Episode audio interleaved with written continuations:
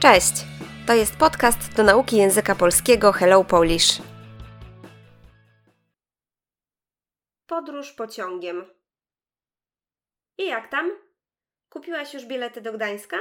Tak, udało mi się kupić przez internet promocyjne bilety za 50 zł na Pendolino na najbliższy weekend. To naprawdę okazja. A jak długo będziesz jechać? Dwie i pół godziny. Wyjeżdżam z Warszawy o 7.25 i będę w Gdańsku przed dziesiątą. Tam mam przesiadkę. Na dworcu spotkam się z Izą i Kamą i już wszystkie razem pojedziemy na Hel, gdzie mamy zarezerwowany nocleg w pensjonacie blisko plaży. Wracam w poniedziałek wieczorem, też Pendolino. Ale super. Pamiętam, jak kiedyś jeździło się nad morze. To były inne czasy. Czasem jechało się prawie całą noc, a jak nie było wolnych miejsc w przedziałach, stało się na korytarzu albo nawet w toalecie. Czasem konduktor nie mógł się przycisnąć, żeby sprawdzić bilety. Gapowicze mogli wtedy odetchnąć z ulgą. No co ty? Jak to? Stać przez całą noc? Chyba żartujesz. Wiesz, kiedyś nie było pendolino, tylko zwykłe pociągi pospieszne, które zatrzymywały się co jakiś czas w większych miejscowościach. Nie kupowało się miejscówek, więc nigdy nie wiedziałaś, czy znajdzie się wolne miejsce, czy trzeba będzie stać. A na niektórych stacjach nawet nie można było wsiąść do pociągu. Były dzikie tłumy i niektórzy ludzie wchodzili przez okno. Serio. Normalnie działy się dantejskie sceny.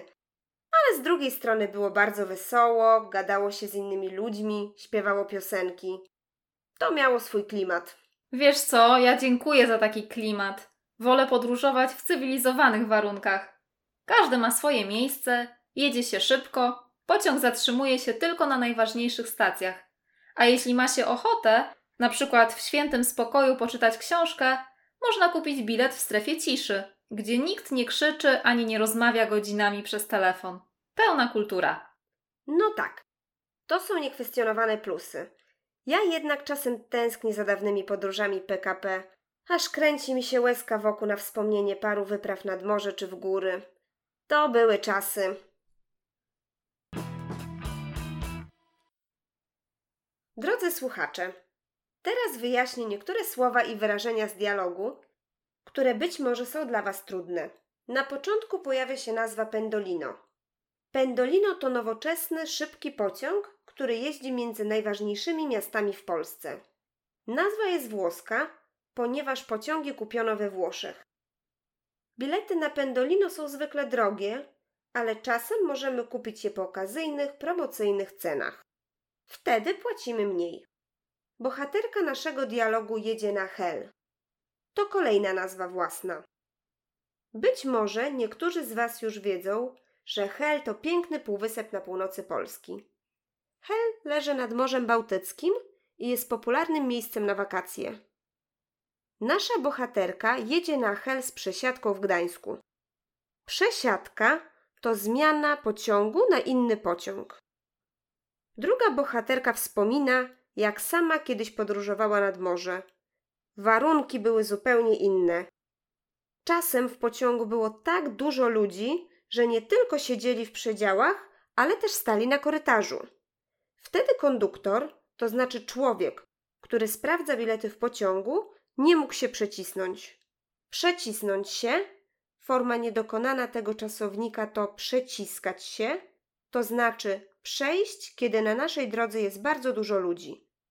Jeżeli konduktor nie mógł się przecisnąć, to znaczy nie mógł przejść. Wtedy gapowicze mogli odetchnąć z ulgą.